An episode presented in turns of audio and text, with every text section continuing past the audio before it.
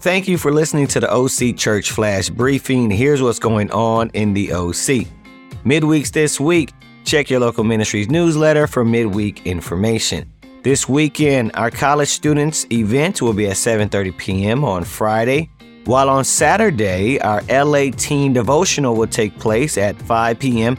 at the IE Church building, and at 6 p.m. will be our LA singles devotional and dance taking place at the Irvine Church building. Our Sunday worship services, we have five worship services taking place all across the OC, all taking place at 10 a.m. In Garden Grove, our North OC and Spanish services will be taking place.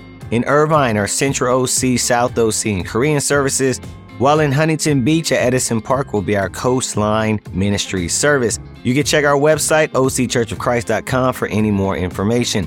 Don't forget to sign up for recurring giving on our church app or website. You can go to either one and click on your local ministry.